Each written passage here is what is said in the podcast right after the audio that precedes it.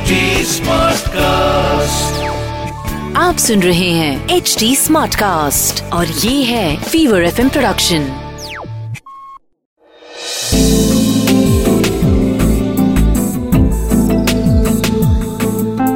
एक अधूरी कहानी।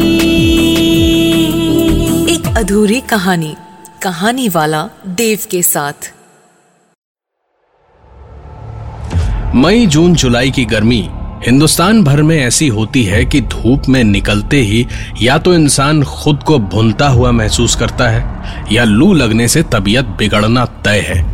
पर इस तपती गर्मी में नंगे पाँव, सड़क पे ये कौन खड़ा था और अनिल की खिड़की की ओर बिना पलक झपकाए घूर रहा था। बड़ा ही जाना पहचाना सा चेहरा था, लेकिन पहचान नहीं पा रहा था अनिल उसे। नया साल 1999 के बाद, आज, सन 2000 में। कह रहे थे, दुनिया खत्म हो जाएगी। हर रोज ऐसी बातें अखबार में आ रही थीं। साइबर कैफ़े में जाओ तो वहाँ भी ऐसी चीज़ें बहुत पड़ी थी। लेकिन, कुछ भी नहीं हुआ। न दुनिया खत्म हुई, और ना ही कहीं कोई बहुत बड़ा वायरस अटैक हुआ। एक तो ये कंप्यूटर, चीज़ ही ऐसी है कि समझ नहीं आती। और ऊपर से, इसमें भी वायरस। अमा, हटाओ। आदमी की जगह कभी भी कंप्यूटर नहीं ले सकता। कितना भी आर्टिफिशियल इंटेलिजेंस आ जाए, कुछ भी हो जाए। अरे, बनाएगा तो ये सब कुछ इंसान ही ना। ऐसी ही बातें सोचता हुआ अनिल खिड़की पे चाय पी रहा था। तीन साल बाद यूएस से इस बार इंडिया घर आया था अनिल। कंप्यूटर लेके पढ़ाई करने की उसकी जिद ने उसकी ज़िंदगी बहुत आसान बना दी थी। उसके दोस्त, परिवार वाले आज भी सब के सब सरकारी नौकरी और इसी तरह की बातों में उलझे रहते थे। लेकिन अनिल, आज इन सबसे बहुत आगे निकल चुका था। यूएस में एक बहुत बड़ी मल्टीनेशनल कंपनी में वीपी था अनिल। साल के दो लाख डॉलर के आसपास की तनख्वाह थी, जो कि वहाँ के हिसाब से भी काफ़ी ज़्यादा थी। लिहाजा, तीन साल बाद आज जब घर आया था तो सबके लिए ऐसी चीज़ें लाया था, जो परिवार वालों को लेते हुए भी घबराहट हो रही थी।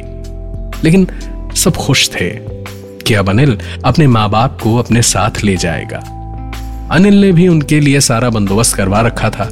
बहुत ही बड़ा घर था वहाँ और घर के कामकाज के लिए लोग भी थे तो माँ बाप को आराम ही मिलना था। सब कुछ ठीक था।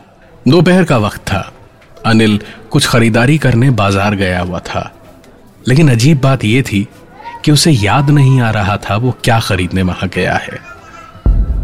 जयपुर शहर की सैकड़ों साल पुरानी दुकानें, वो माहौल अनिल को बड़ी अजीब सी उलझन में डाल रहा था और अपनी ओर खींच रहा था। वो तो यहीं पैदा हुआ था, यहीं पला बड़ा था। इन्हीं दुकानों को पता नहीं कितनी बार देखा था। यहीं से कितनी खरीदारियाँ की थी। आज ऐसा अजीब सा क्यों लग रहा था? क्या था यहाँ जो उसे बेचैन कर रहा था?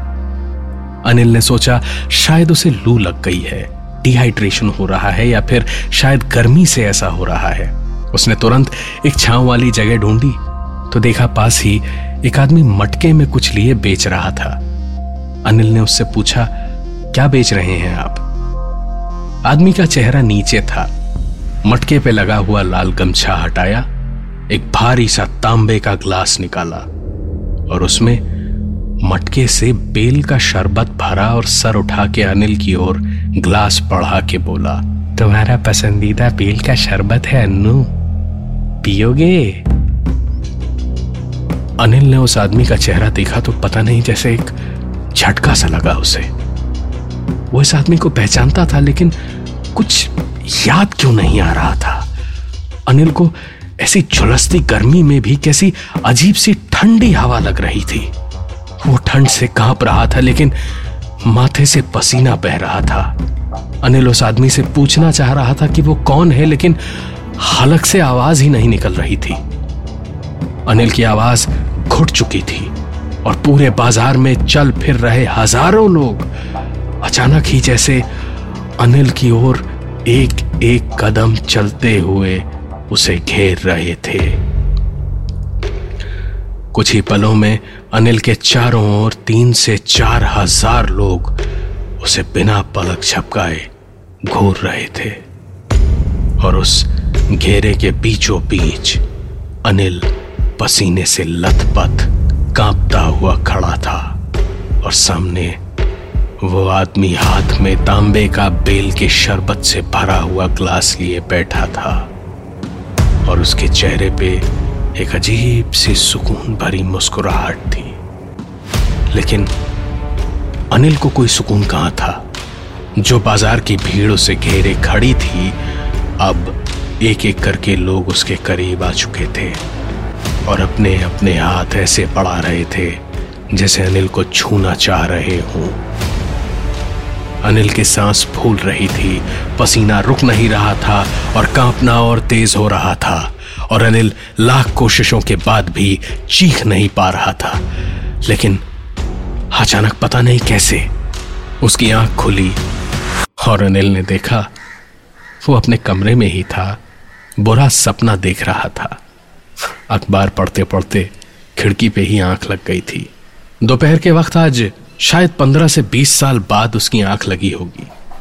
उठ के अनिल ने मुँह धोया और गर्मी लग रही थी तो दो घूंट पानी पी के खिड़की बंद करने के लिए खिड़की के पास पहुँचा तो देखा घर के गेट के ठीक बाहर, चिलचिलाती धूप में, जिसे सपने में अभी देखा था, वही आदमी वैसी ही मुस्कुराहट चेहरे पे लिए, नंगे पाँव, हाथ में वही तांबे का ग्लास लिए खड़ा था। अनिल उसकी शक्ल देख रहा था और सोच रहा था, इस आदमी को कहाँ देखा है? ये कौन है? और अभी तो सपने में देखा था ना? यहाँ कैसे आया? ये सब हो क्या रहा है? अनिल की इसी उधेड़ बुन में अचानक गेट के उस पार गर्मी में खड़े उस आदमी के होंठ हिले और अनिल को अपने कानों में आवाज़ ऐसे सुनाई दी जैसे बगल में खड़ा होके बोल रहा हो। छोरा हमारी शान है। इंजीनियर बनेगा तो सबका भला करेगा। और बस, इतना सुनते ही अनिल को जैसे सब याद आ गया और वो और वो फूट फूट के रोने लगा।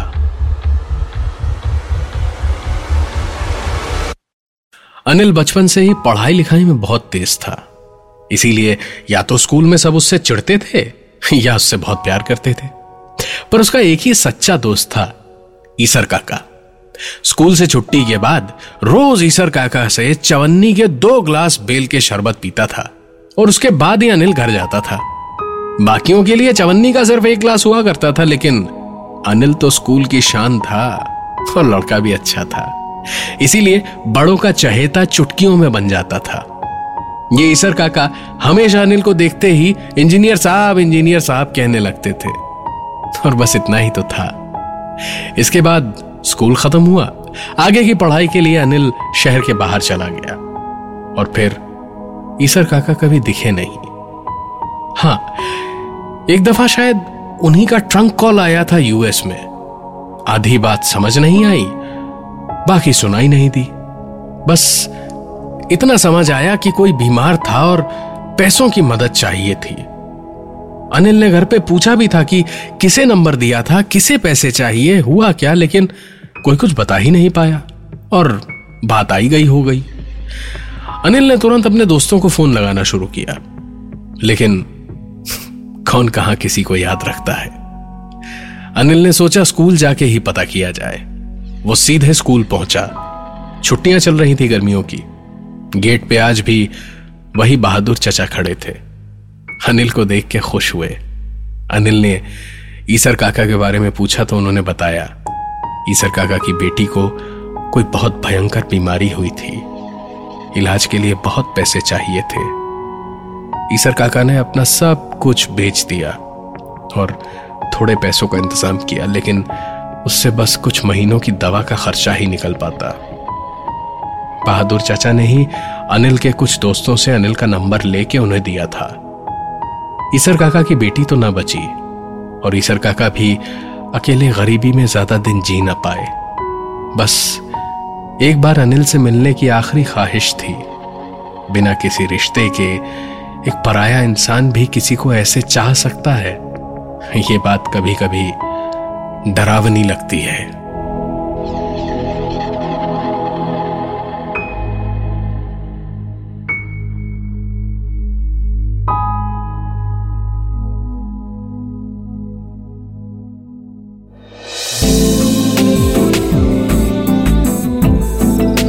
आप सुन रहे थे एक कहानी। कहानी वाला देव के साथ प्रेजेंटेड बाय फीवर नेटवर्क